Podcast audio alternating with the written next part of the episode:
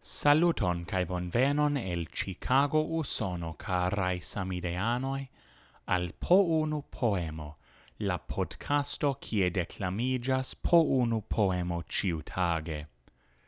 Jen poemo de Nikolao Vladimirovich Nekrasov, la dua el la crono de sonetoi pri Esperanto.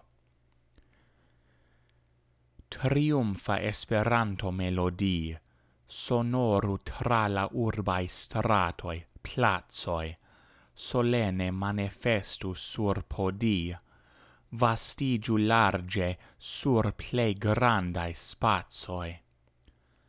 Allarme vecu el la apatie, en cies tedae cae malviglai lazoi la mondo dronis pro la tradizie, de la malbelai histori grimazoi. Sonoru horo de la militir, organizita orde cae regule, marchanta energie cae stimule.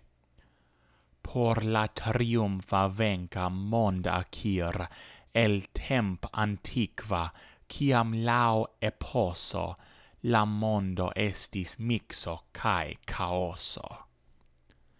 Dankon pro la ausculto, cae memoru la proverbon. Estis la tempo, ni ne comprenis. Pasis la tempo, la sage al ni venis.